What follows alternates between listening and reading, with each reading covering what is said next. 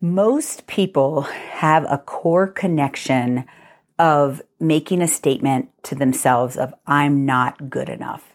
And when I say core connection, it's more than just a negative thought. Core connections go kind of to the core of what we believe about ourselves and often uh, was started or initiated by something or, or some sort of situation in our childhood. So we can all have negative thoughts, and I know you probably watch a lot of people that talk about getting rid of those negative thoughts. Core connections go a little deeper and they're a little harder to get rid of. Okay. Um, I've been doing the mentally strong method on myself for over 20 years, and I still, this I'm not good enough continues to creep up on me sometimes. And in the five years I've been doing it professionally on other people, most people have this core connection of I'm not good enough. Why is that? Where does that come from that so many of us are struggling with that? Part of the good part about getting this out is that it kind of makes us feel a little better that everyone is feeling like this at some point in their life or at some point in their day. That this I'm not good enough is a common uh, internal belief system. And so, where does it come from? Well, somewhere in your childhood, and if you did a thought map, you could kind of figure that out specifically for you. Maybe culturally it comes from kind of this perfectionist mentality, fairy tales, and if these things happen perfectly, then you will have a happy ending. And still, our movie industry has a happy ending. The, the movies that make the blockbusters have a happy ending. And if you know my story, my story did not have a happy ending as I fought for my children and I um, lost them to death of a very rare neurodegenerative condition. And so, you know, this this fairy tale mentality, happy ending mentality, uh, maybe puts into that that I'm not good enough. Like if I were to have been better, my ending it, to that life's chapter would have been different. Maybe it's the the punishment mentality that we have. You get called out when you do something wrong and rarely called out when you do something right. From childhood all the way through adult employment and, and relationships and things like that. But it's, it's helpful to know that we're all struggling with this. And um, I have personally gone through a thought map, and you can see here, this was just today, right? Um, you know, I, it still creeps up that I'm not good enough. I never wanted to be an entrepreneur. I never thought I would manage people. And here I am running a multi million dollar business with um, 39 employees, and we are, you know, managing that, my leadership skills, and just sometimes feeling like I'm not enough. I want people to like me. And so when I'm criticized, uh, that kind of pushes this button. You know how we talk about triggers and pushing internal buttons. Triggers are those external things that push an internal button. And the core connection, I call it a core connection, is that internal button.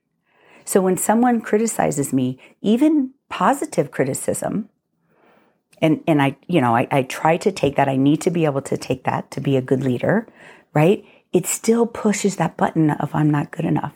When I make a mistake, it pushes that button that I'm not good enough.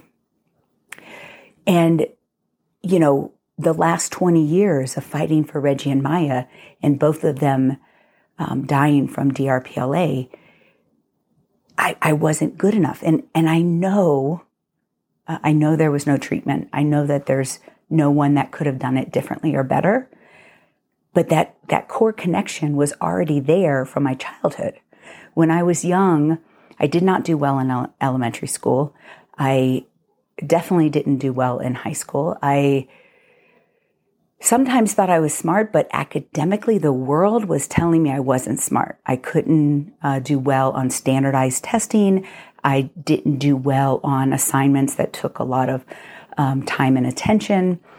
I now know that I have some attention problems and I can compensate for those and that I'm smarter in other areas. But that took time for me to figure that out. So it was already ingrained in me that I'm not good enough, not smart enough. And then whenever life tells me that, right, or confirms that, it like pushes that button. And so I think this is why, because we're not talking about it enough, we're not talking about these core connections enough, and we are focusing on the things that confirm it, right? In opposite psychology, they would say, well, just go around and say, I am enough, I am enough. And in some situations, I am enough. But when I make a mistake, I'm like, see, told you, I'm not enough. Because it goes deep and it's a it's a core thing about and, and we talk about self-love and knowing where we are. And I want to bring in a story, a public story that's going on right now.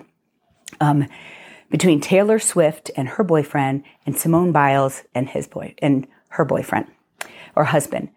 And everyone is praising Taylor Swift's boyfriend for being attentive and validating how amazing she is.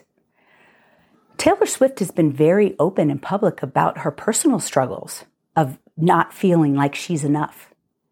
And she is literally the best in her field, right? But we're, we're giving praise to that external validation from her boyfriend.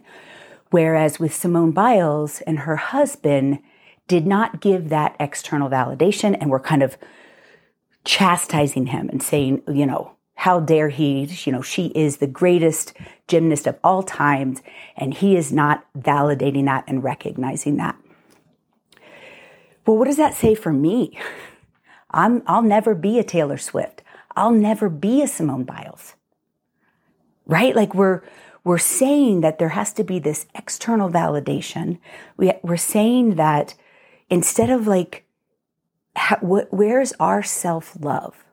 Where is our belief in that we are fulfilling our purpose?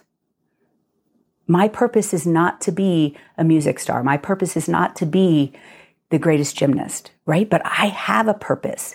And that's where I am enough right? Because when we look at this I am enough statement, we think it's with everything. And we've got to believe in ourselves. And so, my three things that I want you to think about as you're trying to counteract this, this thought that you have of I am not enough. Where are you enough? And, and there's three things that we have to have to have self love. One, we have to know ourselves. I spent uh, the year before I turned 50, which was also the year after Maya's death, trying to figure out who am I? And, and knowing myself, knowing my gifts. I still couldn't pass a standardized test. I mean, maybe if I spent a lot of time and energy studying I did it for, you know, my nursing exams and things like that. But that's not my gift. And, you know, knowing myself and knowing what I'm good at and spending time and energy in that space, because that's where I am enough.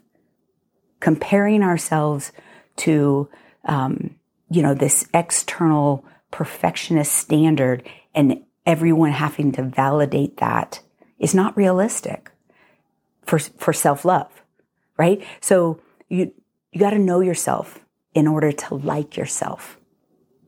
We always talk about self love, self love, self love. There's parts of myself that I don't even like.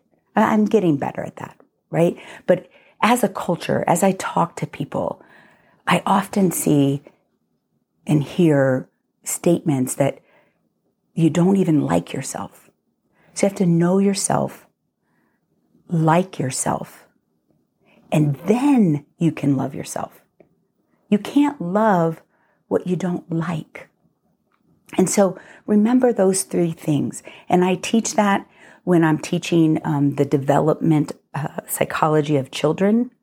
So if you have young children and you don't want them to have some of that same negative self-talk that you do, at you know at those early ages, five to seven years old, help them know themselves. Eight to eleven, make sure they like themselves, so that when they're at those teenage years, they can embrace loving themselves. I'm Cristi Bundukamara. I'm a psychiatric nurse practitioner, and I teach on the barriers to mental strength and success. And we can get over those barriers, whether they are internal dialogue or things that have happened to you, and you can be successful.